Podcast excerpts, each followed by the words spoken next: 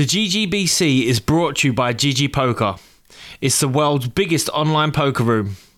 They have more players than any other site and it's designed to bring back the fun to poker. They've got the classics like Texas Hold'em and Omaha with games for all skill levels. Yeah, Dec loves Bounty Hunter. Yes, I do. And GG Poker has games that you won't find anywhere else. They run huge tournaments with big prize pools. And George, did you know they actually hold the Guinness World Record for the largest prize pool for an online poker tournament? What about if you're a new player? Well, George, I'm glad you asked. If you're new to GG Poker, when you make your first deposit of at least £10, you'll get £60 in free play. No wonder they've got more players than any other site.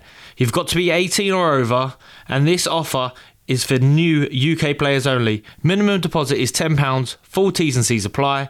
BeGambleAware.org. Please play responsibly. Every fan knows the right player in the right position can be a game changer. Put LifeLock between your identity and identity thieves to monitor and alert you to threats you could miss. Plus, with a US-based restoration specialist on your team, you won't have to face drained accounts, fraudulent loans, or other losses from identity theft alone. All backed by the LifeLock Million Dollar Protection Package.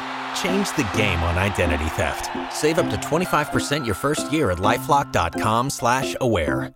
Hi, I'm Marcus. And I'm Luke. And we're here from the Football Ramble, the UK's most entertaining football podcast. We react to all the biggest stories from the Premier League and beyond. But you won't hear loads about stats and XG. You'll hear more stuff like this.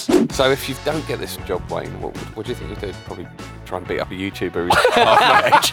I'm not sure I was expecting when I saw Luton 1 Man United 2. No. Um, Harry Styles to be eating Trebor strongmints from um, Sammy Lee's bumhole. Search Football Ramble and hit subscribe. See you there. I think I could invite anybody to that. yeah, it's something for everyone there. This is a crowd podcast. People say, will he become a world champion one day? Like, no way. Like, not with the current crop of middleweights. To be honest, I'm dead against it. Daniel threw the towel in himself. I feel like Dubois missed an opportunity. Do you think Eubank wants this fight? What happens if Daniel Dubois boxed Anthony Joshua? Let's get on with it. I'm George. He's Dec. Hello. It's the George Groves Boxing Club. Hello, Dec. Hello, George. How are you? I am great. How are you? Yeah, good. We know the shit's hit the fan when it's Sunday and we're recording. I'm back in solid walls surroundings after my camping excursion. As anyone who's ever gone camping will attest, it's there's it's lovely to get home after after a good old camp. And it also meant it precluded me that trip precluded me from going to um, Poland where it all went down. But let's start, George, because most people listening to this will know the score that Alexander Usyk is still the, the unified heavyweight champion of the world as a result of a ninth round stoppage uh, over Daniel Dubois. And that's what it says on BoxRec. That's what history will say. But anyone who's watched the fight or has seen any of the fallout will know that doesn't quite tell the whole story. Because in the fifth round, Daniel Dubois landed a right uppercut slash bolo on the belt line, I would say, of Alexander Usyk, or maybe a smidge underneath. And this is where the this is where the problem lies. Alexander Usyk dropped like a sack of potatoes, writhing on the floor, shaking, in real trouble. The referee Luis Pabon uh, said this a low blow. Didn't didn't deduct a point or anything from Daniel. Said it was accidental low blow. Give him five minutes to recover. Up he got. But the replay showed, and many people watching suggested that was not a low blow. It was a legal shot, and Daniel Dubois should be the new heavyweight world champion. Where do you stand on it, George? Was it a low blow or was it legal? In real time, from the angle, I thought, oh, that's a bit low. And it was more so that Usyk's reaction. Like, it's almost like he goes to reach and grab the, the nadders, you know, the, the nether regions, the, the old cock and balls. And then the replay shows it's on the waistband. Half pint Carl Frampton jumps in and says, listen, that's the navel should be showing. It's not navel showing, it's on the waistline. That's a legal shot. Dubois should be heavyweight champion of the world. And I thought that was really good. That was really clever. I really like the way you created some super excitement right there. If we sit back and we have a little think about it, when did like the waistband be legal? You was always told as a kid you can't punch on the waistline, you punch above the waistline, right? And then we know as as the years have gone on, the waistbands have got thicker. They've gone from three inch to to four inch. The the sponsorship and the and the names and the kids' names and the the mother in law's names get bigger on the waistband. The protectors are getting bigger, and rarely will you ever see anyone's belly button now. You know, at the start of a fight, we used to pull our waist. We we used to have to belly button showing when you went and did the touch gloves before the fight. You walk back to your corner and then you do a little squat slash jump. And yeah, it's back up. And then you try not to show any nipple uh, if, if you can get away with it. The referee was entitled to his own discretion to decide whether it's a low blow or not, right? And and I thought fair play. I thought that you know the referee didn't didn't do a bad job. No, the questions that were firing after is like, oh, Usyk Usyk took three and a half minutes to to get back to it. But we don't know if the referee started counting straight away, Dec. He might have gone, oh, fuck this. I don't fancy this, but I'm to have to get up. And he would get up. Would he survive the 10? Who knows? But legitimate low blow, but it's, it's literally whatever the referee wants it to be, in my opinion. It kind of just happened in a flash, didn't it? And because Dubois didn't celebrate or anything like that, he sort of had a little second of hesitation, much like Joshua did, by the way. If Joshua did exactly the same in the rematch to Usyk, the video's going around, uh, exactly the same shot, exactly the same referee, sort of, and Joshua sort of landed it and knew it was tight and didn't go after him because he knew it was a, probably low anyway. But then when the replay started coming, it was like, oh, that's close, and you're thinking well, didn't hit him in the bollocks. Definitely didn't hit him in the bollocks because it's too high up for that. But then you're like, okay, what's the rule? The rule is navel. So regardless of how high the waistband is or whatever, if it's below the belly button, that's a low blow. That's the belt line. So whatever's going on, doesn't matter whether you got tassels on, doesn't matter whether you got tiny waistband or whatever. If it's below the belly button, it's low. But the problem with Usyk is that you couldn't see his belly button for the shorts. So there's a little grey area. And I think the point is, you hit the nail on the head, is that Luis Pabon saw that in one second, or like when it happened, split second. It's going on Twitter now, and people are still arguing about whether it's low or not. We're still discussing whether it's low or not. And we've seen it a hundred times. We've seen the photo, we've seen the video, we've seen the slow mo. He saw it in one second and he's got to make a decision. And I would rather he erred on the side of that's low than went, uh, I'm not sure about that, so I'll just let it let it slide. The reaction from Dubois and obviously his own thinking when he saw it was like, well, that's half on the waistline, half of it's below. It didn't hit him in the bollocks, but it would have hit his protector probably into his bollocks. That was the problem. I'm not going to sit here now and be like, Daniel Dubois knocked out Usyk. He's the real champion. Because again, let's just bring in a question here. Someone in Twitter got in touch. Vic Thomas, Vic Thomas, not a very Polish name. Do you think Usyk would have gotten up in time if it had been considered a legal shot. And that's what we were saying is totally hypothetical, that is. And maybe he would have, maybe he wouldn't have, but he didn't get the chance to do that because the referee ruled that. So it's not Usyk, uh, Dubois the real champ at this point, as far as, I, as far as I'm concerned. It was very close.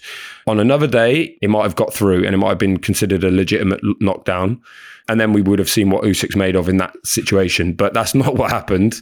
It's definitely borderline, and therefore at the referee's discretion. And if we're going on navel, it was below that. I think. If you're going to go with the navel argument, then all of a sudden waistband shots are legal, right? They are legal. Um, and if you get dropped with a waistband shot, then you're out. Like, and then sometimes that happens, sometimes it doesn't. You know, that you'll have a rules meeting before any major title fight. You know, sometimes a non-title fight. So the teams will get together uh, the day before and they would talk to the referee. Uh, they talk to the officials.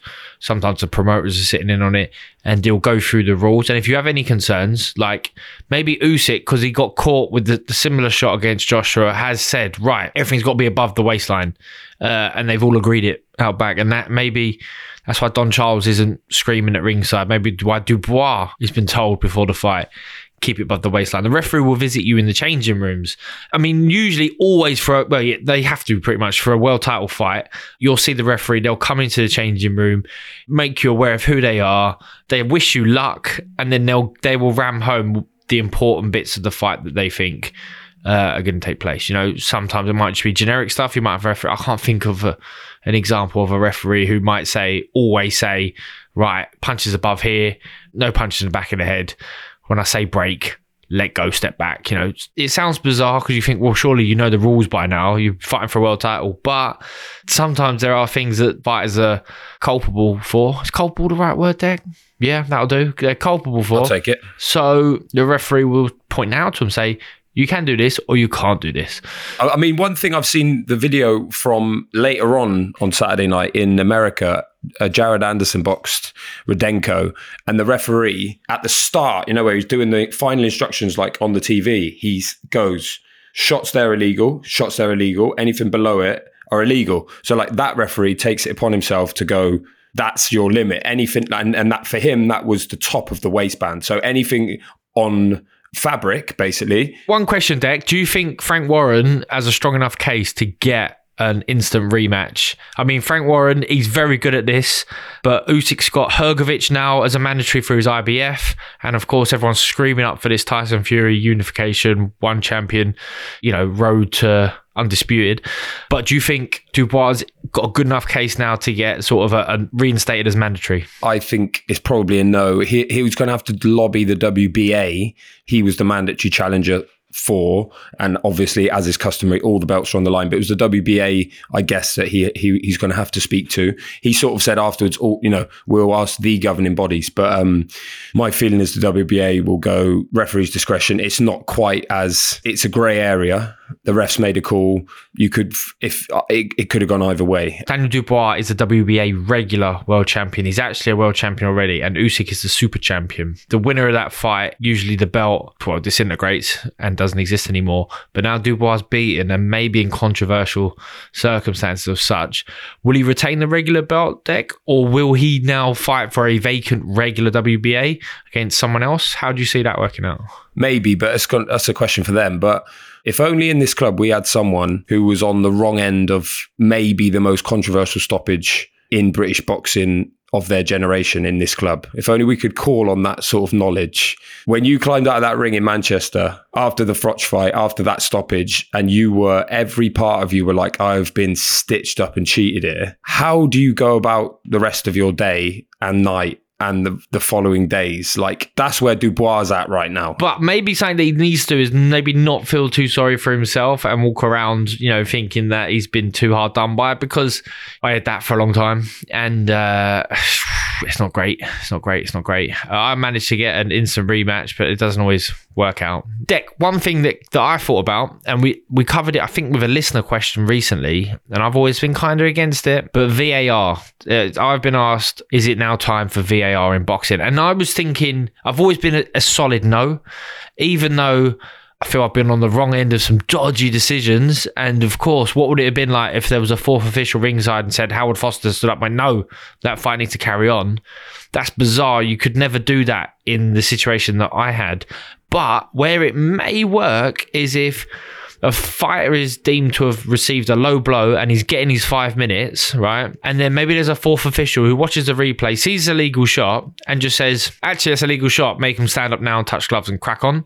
Or would there be any other variations to that? You know, you couldn't, could you say that Usyk was knocked out, but you can't because he's he's he's entitled to sit on the floor for as long as he wants, as long as the referee said low blow. it is a good one. In between rounds, if someone sustains a nasty cut and it's like that was a headbutt or that was a punch, because obviously if you get cut by an accidental clash of heads, you can't get stopped by that. You the fight can be stopped and then it will often go to the cards depending on how far into the fight you are. But if you get cut by a legitimate punch and that that cut stops the fight, then you're you're out. You're that's a TKO, of course.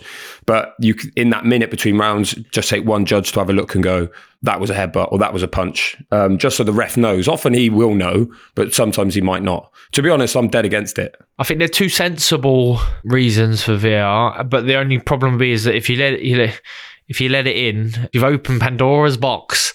Just keep it out, Dex. Get rid of it. Keep it in the in the bin, mate. In the bin. Bin it. In your position as the expert in this field, how do you get a rematch at this point? Because you famously did. The things that worked for me was a sway of public opinion, which then created a value for the fight. Eddie Hearn, whether he wants the fight or not, he's thinking, well, if we do it, it's going to make some money, you know? And every other promoter in the business is thinking the same. The governing bodies are thinking, well, it's going to be a mega fight. So sanctioning fees will be good, but also it's high profile, which, you know, it's good for the, good for the belts. But in Dubois' case, right here, I don't see how he can do that, how he can sort of create value. He's never, he's not a fantastic talker, but Usyk is, like Froch was, he's the A side.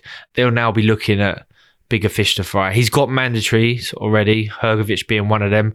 So they'll be on his case. So I guarantee you, Wasserman Boxing whether Hrgovic fights Usyk next for the three belts, or if Usyk then has to fight Dubois again, they'll be lobbying to get that IBF belt vacated. He would get stripped, and then Hrgovic is fighting for a vacant belt, and then he'll be looking to unify against Usyk or Fury for more money in a better position. So I'm not sure how Dubois does this, and I'm not sure if if it is quite the right fight for him. This opportunity sort of landed in his lap where he did win the WBA regular title and he's going in to fight Alexander Usyk, who for me is the best heavyweight in the world right now. But all the best heavyweights in the world right now are getting on. They're in the twilight of their career, really. You think about it, they're all in their mid 30s. Even the guys trying to break through in terms of, you know, your, your Joyce, your Frazer Clarkes, you know, th- these guys have, ain't got time on their side. He's he's the youngest of this crop, and you could be thinking to yourself, well, maybe we pull him out, pull him away, go back to the drawing board, rebuild, come again. Maybe it's a different um, landscape in two, three years' time. Maybe these champions at the top are on their way out if they haven't left already. Because it was a tough fight for him, Dec. I mean, you know, he boxed really well. For me, like on the cards, he was he was heavily down, was losing the rounds if he was winning the fight and he just got caught, then you think, well, maybe he's ready. But I, I don't, I don't think he was. Dec. I mean, how would you get? How did you see the fight? How would you score in the fight? It was pretty dominant from Usyk. I must say, I, I was even having said that, I was impressed by Dubois and the amount he was landing, but. I've always said that Usyk is not elusive. Even against like Bellew and stuff, he's getting caught. But the, the way he moves and the way he operates he often be taking the heat off the shots. He was getting caught a bit. He's got a good chin. Like that was the one thing that David Haye said before Usyk moved up, because obviously David Haye did the same from cruiserweight to heavyweight. He was like, once you get in, doesn't matter the level of the heavyweight, they're big, big dudes, and you're going to feel it. So Usyk's proven himself. He's got a good chin against Joshua now and, and Chisora and whatnot, and now against Dubois. Um, but I think that Usyk was dominating the fight. I don't think the soaking wet canvas helped him. He's, su- he's such a good mover. The fifth round then just changes everything. This is what I wanted to ask you, George. I feel like Dubois missed an opportunity. So he's got a wounded Usyk in front of him. I must say, Usyk looked pissed off at that point, of course, and then he didn't jump all over him. I don't think that was the best Usyk we've seen. I don't think he was in the same condition that he was for, say, the Joshua fights. Um, he might have been looking at Dubois and thinking, you know, you're not you're not the same animal as Joshua. Maybe some other stuff going on in his life. Obviously, he's got a, a, a, mad life, and he's from Ukraine, and Ukraine's at war, and he's he's participated in that and many others. So a lot of pressure on him. And I, I'd, even though he came in at the same weight, he didn't look quite the athlete that he has done in a couple of other fights. So I was wondering if that would be a factor. Um, Dubois came in lighter, and I thought he looked in quite good shape. You know, usually looks quite top heavy, and the legs not Bambi-ish, but you know, he, he, just looks like he's too heavy for the for the legs. Whereas this time round, sure he's up, he's bouncing a little bit, but he did look a lot smoother and a lot better flow than he usually did. That said, for me, he wasn't winning these these early rounds. Usyk was finding the range. He does punch and stay in range. You know, obviously he's, he's sharp with his feet and he cuts out at angles, but he will hit you with two, three, four, five shots. They're peppering shots. They're not huge shots, but he'll go head and body. He'll dip the knees to go low. Sometimes he'll go like even in the second round, he dipped the knees to jab to the body, then he's come back up to the head, and then next time he jabs to the body, just throws it from that high position. So it's just he's always giving the guy in front of him a different look, a different look. So I felt like Dubois' tactic should have been a tighter guard, but punch with him. You know, you can't you can't punch after him. Even trying to like catch and fire would be hard because he's fast enough. He he cuts out of good angles, but as soon as he comes in, just swing something. You know, because Usyk does have that mindset of I'll touch him, touch him, touch him. So if he's in that touch him, touch him, and you just land a big right hand, you're the one in a strong position. We skip forward to the fifth round, and he does catch him with that the one. He goes down. He's deemed a low blow. Frustrating it must be at this point, certainly from Dubois, because even though he doesn't have a point taken off, the pressure's on him. The eyeballs are on him. He's thinking, I can't just wing away with this right hand because if I catch him on the belt again, if I catch him on the side, am I going to get another low blow? Am I going to get a point off? I think he does make an effort Dec in the fifth round. I think he does pressure on. And in the sixth round, the sixth round is his best round. It's the only round they gave him.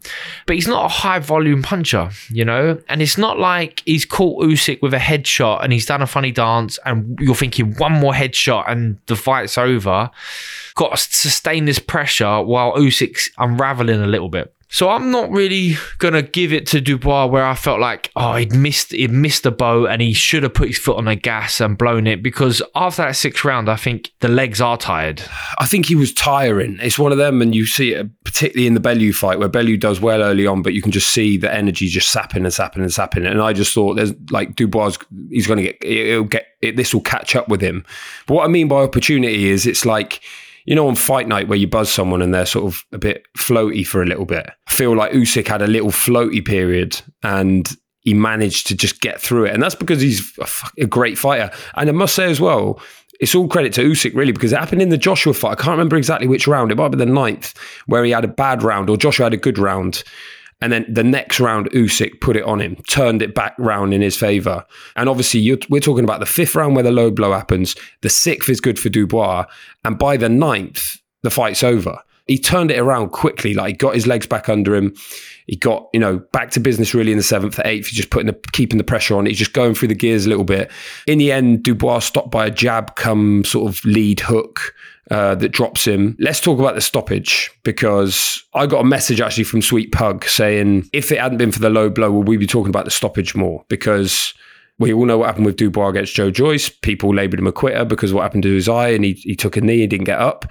This time, he's not flat out on his back. He's not absolutely unconscious, but he fails to answer the count. Pabon waves him off. He's on his knee.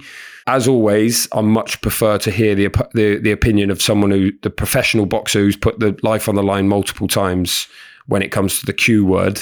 What was your view of it? Daniel threw the towel in himself. He got danced around for a few years, it felt like, where everyone was scared to call another fighter a quitter. And if you did, you'd overstep the mark. And how could you how could you do that? And then, you know, I've wrestled I've wrestled with the idea before reviewing other fighters and and talking about my last fight against Callum Smith, where I've I've come to terms with the fighters left me and I don't beat the count for it.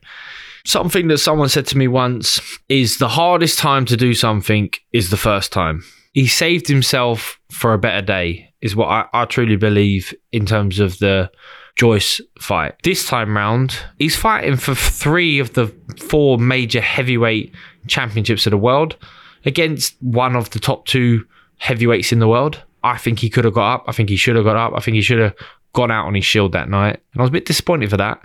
Now it's all one way traffic. Some fighters have a puncher's chance. They have they have that equalizer power. And Dubois has that. Like he has that. For him to save himself for another day, for me, wasn't great. It might be the best thing that he does. I felt like he could have got up. I think back to what you say about the Smith fight and that idea of having the, having it punched out of you. I think about what Barry Jones told us in that amazing pod that we've done. If you haven't listened to that, you got to go and listen to it. I still think that little bit, the last few minutes where he's talking about the Acelino Freitas fight, his, you know, when he got dropped multiple times and stopped, and he and he's like, I quit.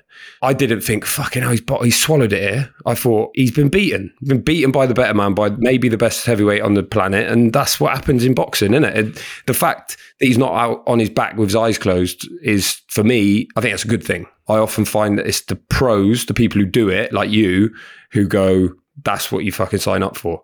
But I would never think that. And I, I didn't think he's quit. I, he swallowed. I thought he's lost his fight. He had a moment in the fifth. It didn't go his way, and normal service resumed, and Usyk took over and stopped him. And like he's done to a lot of other people, the fact that Bellew got hooked and was on his back head on the bottom rope just so happened that he was at that stage of exhaustion that the shot did that to him. It didn't do that to Dubois, but it was only going one way at that point as well. But I know what you mean about the puncher's chance, but I'm sure that's not going through his head either. He's just like, I've been beaten, I've lost this fight, and then that's that's what he has to live with. The thing that he'll feel more sick about, I think, is the um, the apparent controversy and the fact that he feels cheated by it. And I think he's going to have to get over that. And he did look good. Like, it, it, and there was periods in the fight where he looked like a, a better boxer. He's always had that power, but it's that freakish power. It's not that power where he's but he's sort of thrown the perfect shot. Technically, you know, it's just that he hits people when he disintegrates them. But there was periods in this Usyk fight where he shaped up really nice, especially as he started to get tired in the rounds, you know, seven, eight, and nine. Maybe this could be the new birth of Dubois, where he might look at a Joe Frazier or a George Foreman or maybe an old school sort of fighter where the hands are a little bit tighter and he just punches narrow rather than trying to be a little bit too high on his toes, a little bit too bouncy. Slows the feet down a touch, but keeps that upper body flow tighter guard and punches loose and hard like he already does. What happens if Daniel Dubois boxed Anthony Joshua? I think we need to worry about Dubois that when the, when the going gets tough, the tough don't get up, hmm. and he might get caught and hurt against Joshua. If he gets into that flow, then he's he's more than capable of beating Joshua, who at times still looks like he's got so much developing to do. Fuck it, I'll go. Yeah, I'll go Dubois. I think I'd probably pick Joshua decision Yeah. in that fight. Yeah. But it's an interesting one. Okay, the obvious one because we've spoke about it before, and we might just get it now. Based on what you saw, the version of Alexander Usyk we saw in Poland, who wins now if he boxes Tyson Fury? he might be susceptible to a body shot. Um, that might be his kryptonite. And he might have thought he didn't need to be so sharp because Dubois doesn't punch as fast. But I, I still think Usyk, once he switched on and he's up for it, he will have the game plan. Many things that would work well for Fury won't have the same effect. They might have some effect, but not the same effect. I mean, certainly all the shenanigans that go on outside of the ring, like Tyson Fury will always be able to wind up Deontay Wilder into a frenzy. He gets in Anthony Joshua's head. He might get in 95% of the fighters out there in terms of their head, but he ain't getting in Usyk's head. No one's getting in Usyk's head, are they? Usyk is the road warrior. He's always had to travel. He's always been the B side. He's and he's always come up gold. Boxing ability, and I know so so many people get really excited about Tyson Fury's boxing ability, but for me, it's not that great. You know, his punch technique is at times good, but at times not so good. It's just that he manages to stay light on his feet and he's got fast hands for his size. Of course, he's six foot nine and nearly 20 stone. So there's going to be force and power in, in any of them shots because of his size. And he's usually punching down on guys, which which works well enough for him. But I think Usyk will be out of southpaw stance when he's switched on and he'll be able to keep making them minor adjustments with the feet, land the shots, cut out the right angles. You know, I can't see Fury grabbing him, laying on him, all the bigger guy tricks. Usyk just won't be there for it. You know, it's not as easy as just grabbing someone if they don't, if they're not there to be grabbed. Now, Usyk will always try and press you off the front foot, and that might be the fight. But I don't think Fury's comfortable with it. I don't think Fury wants it. I think that's why we haven't seen it. The best version of Fury walks him down, knocks him out. When's the best version of Fury? Is that Deontay Wilder too. you're right in that that's the best version of Fury, and I think Fury was exceptional at night. For a spanner in the works, I think Wilder was awful. Uh, okay, before the ad break, we were going to speak a little bit longer about this. We ain't got time. Adam Hamid, the son of Prince Nazim Hamid, made his the first fight of his life, amateur, white collar, anything, and he ring walked to thirty thousand plus people in Poland, like against Wojciech Hardy. He was not great old Hardy. He was um 17 year old bloke from Czech Republic. Lovely kid, sure, sure, but that was not a good night for him. Anyway, Hamid won in in a round, didn't get anything back his way, so he's you know tick that off. I just think we've had Campbell Hatton talking about too much too young, too much too soon. I just hope now he disappears into the shadows a bit and he learns his trade. Because, like I said in that Hatton episode, Naseem Hamed wasn't boxing in front of 30,000 people in his debut. It won't do him any good to be on stages like that for every fight. So I really hope that's not a sign of things to come. Would you agree? Yeah, have you seen that clip? It's Naz with his sons. I think this morning one. No one's asked him a question, but he just says, People ask all the time, Are you going to be as good as your dad? And he goes, Of course he's not. He's like, how can anyone be as good as me? I'm sure there's, there's a strong element of truth in it from dad at that point, but maybe that is the point that relieves the pressure from you because it's it's almost like tongue in cheek. And Adam, I spoke to Adam a long time ago. I thought he had already made his pro debut. I can't believe it's only happening now. Never boxed. Never boxed. He's been up at the Ingle Gym for, for quite some time now, uh, and he signed with Skill Challenge. He's trained by Spencer McCracken in Birmingham. That was he was on that by virtue of his alliance or his allegiance with Skills Challenge, of course, in Saudi. They got him on that slot. I think you know the future's bright, but fucking hell, like he's young and he's never had a fight in his life apart from one against Wojciech Hardy. I'm sure it'll be a fun ride. Fight of or performance of the night by a stretch was Hamzah Sheeraz. He's only just 24. He's 24 in May. He stopped Dmytro Mitrofanov in what was supposed to be the biggest test of his career, another undefeated guy, etc., etc. Stopped him in two rounds, punch perfect, massive for the weight. Mitrofanov is little for the weight, to be fair, but ah, future middleweight world champion without a shadow of a doubt. Very good. Let's see him against Denzel Bentley next. Okay, well, let's park Poland. It's coming thick and fast. Let's have a break, and we're going to talk about this weekend's action next.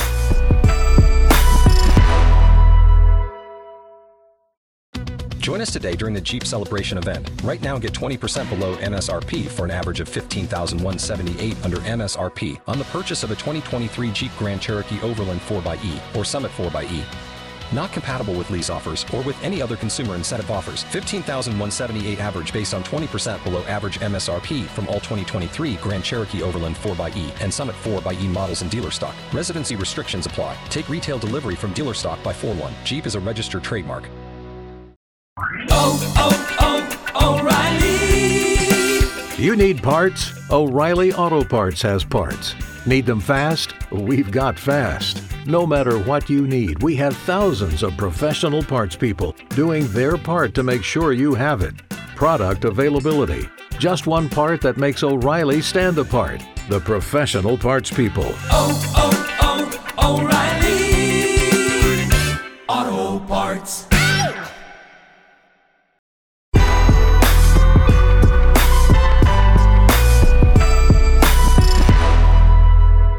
Big fights Dec, big nights coming thick and fast. This weekend in Manchester, Chris Eubank Jr. gets a chance to uh, revenge. I was going to say gets a chance to avenge, but then I sort of turned into revenge. I fucked that line up completely. But he gets his chance to avenge with revenge against Liam Smith. And it's going to be eight months after their initial fight. I'm working Dec, believe it or not. I'm up there. Are ya? I'm part of, I was there for the first one. you I'm going? there again. Yeah, Sky. I'm Sky. I'm Sky, man. How'd you see this one going? Should we go straight in with how'd you see this one going? It's hard one because Eubank, I thought, was doing okay actually in the fight. If you rewatch it, it was like he was doing okay. It was an even fight.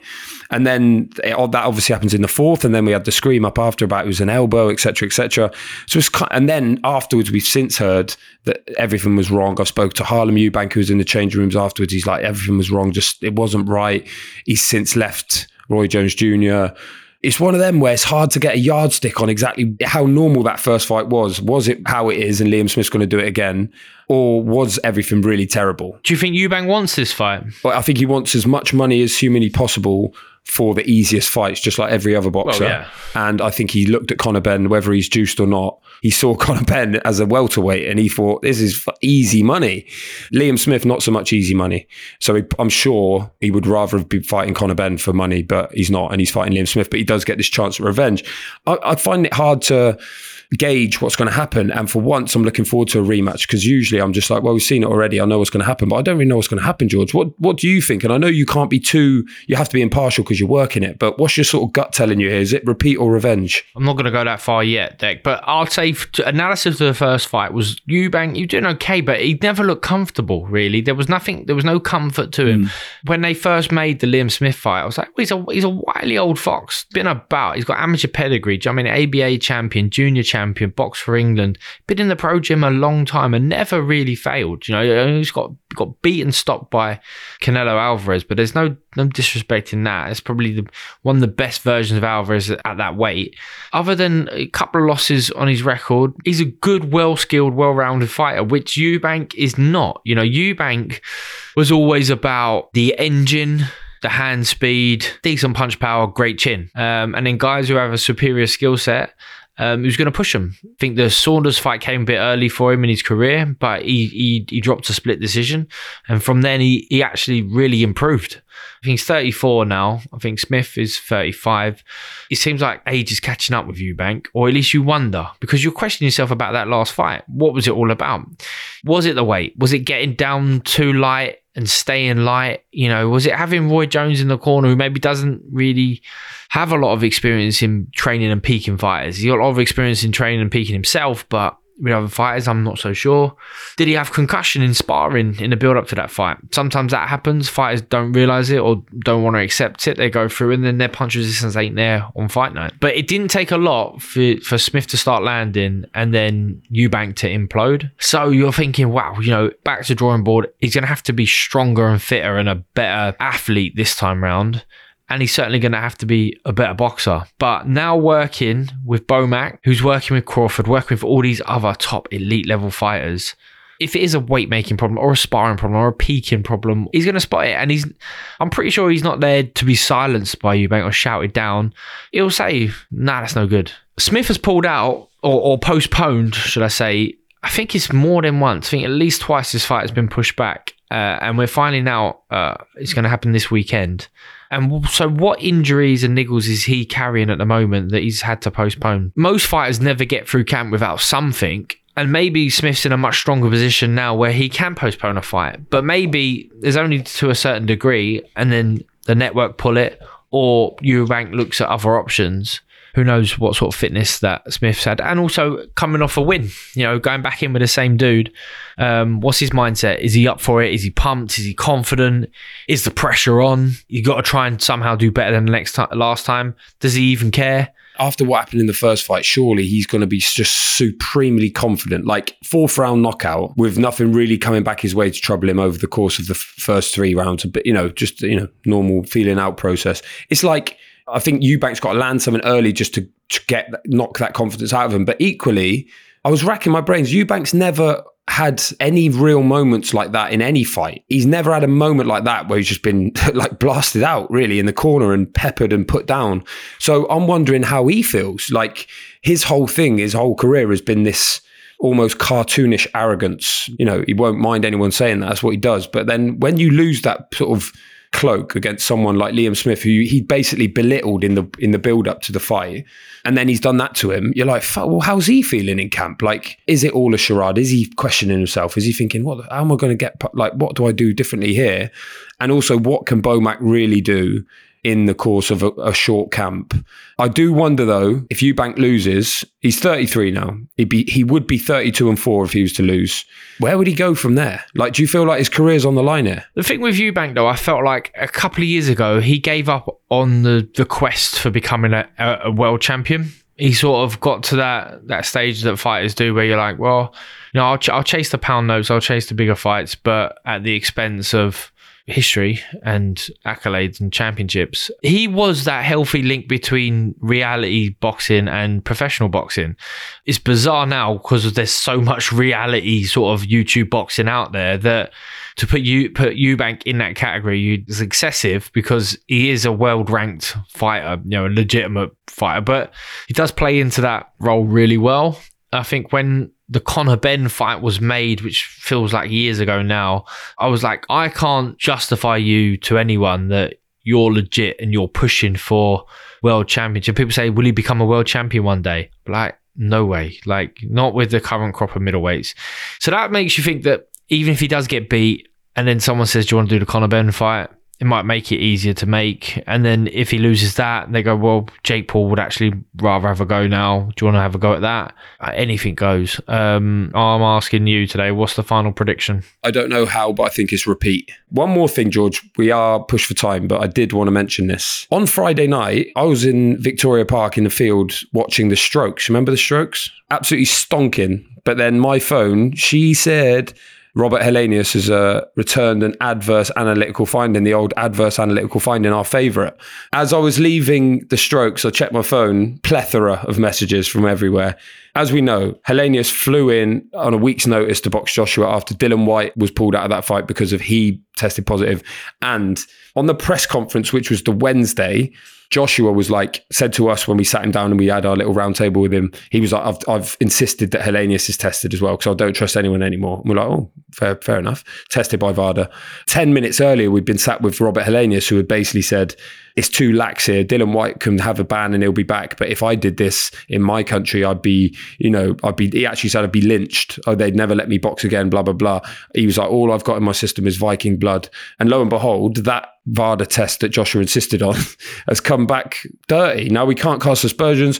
Helenius has come out and denied it like they always do. What do you make of this, George? How's he dirty? What has he taken? It didn't fucking help him. One thing that did surprise me here is he obviously he can't have so he had the fight, we all told he had this fight in Finland in the castle against a nobody. He must have taken something before that fight. I mean, adverse findings. You know, is it was it if it was recreational? You're like, oh, was he celebrating his big win? No, it's come out as a PED. So this was a pre-fight test, which we only heard about after the fight. This the same thing happens to Alycia Baumgardner.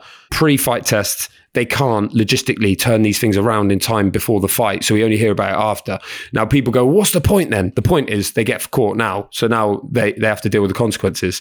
Do we need to find a way where a pre-fight test, we get the results somehow before the fight? Because if Helenius had injured Joshua or Baumgardner had injured, injured Linda Datu. A week later, it's like, oh yeah, by the way, she was fucking full of steroids or he was full of steroids. They're no good, are they? Like then what? What's what? We on a murder charge or what? I think there needs to be a stronger deterrent to stop people doing it. 10 year ban, boom. 10 years, boom. That's your career over, boom. 10 years. But just slap them with a ridiculous fine, uh, ridiculous suspension, ban, boom. Cross the board, universal. You're not going to go and get no Luxembourg license, nothing like that. Boom, done. And some serious education then in that part of how and why this has happened. You know, and maybe there are different severities to to what it is, and we never know, do we? Because uh, no one really understands it. Seriously, you've got to fucking take some responsibility. Like it can't always be oh contamination. It stop fucking eating stuff you don't know where it's come from, what it is, what it ain't. Like know your shit.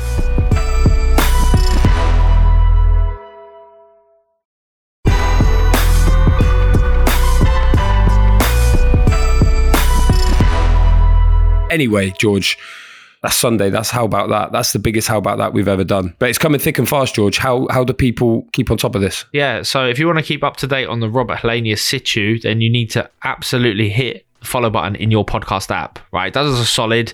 Share the pod, tell everyone how great it is. Dex does a stellar job. Obviously, he's he's the man, and uh, and I'm sort of consistent as well. We need that help spreading it because the Poochie pod, Yes, people were spreading that all over the shop because it, I mean, it was such a good tale and Poochie's such a good talker, but that's how we grow the show. Like following us is uh, great, but if you could tell, like if you know that there's someone, a boxing fan in your life who would might learn something from this or enjoy it, share it, baby. We like that. and then if they want to hit us up with some stuff like interaction socials, GG Boxing Club on Instagram, Twitter, Twitter X, TikTok. Email us. Where do we email to? Email us at ggboxingclub at crowdnetwork.co.uk. check out our playlist. Uh, the Ring Walk is on Spotify. Shout out Spotify. So go on Spotify, search the Ring Walk. If you can't find it, go on Twitter X. We got the link tree, the tree of links. Click on that. You'll have a link to our Spotify. Every one of our guests. Poochie last week added his banger, 15 minute banger. We're back on Wednesday, George. It's our maddest one yet. It is with the brilliant Stevie Levy, not Stevie Levy to the Chevy. Stevie Levy. You've heard of Madder Than a Box of Frogs. Whew. Anyway, George, I'll see you on Wednesday. Have a lovely day tomorrow. You too.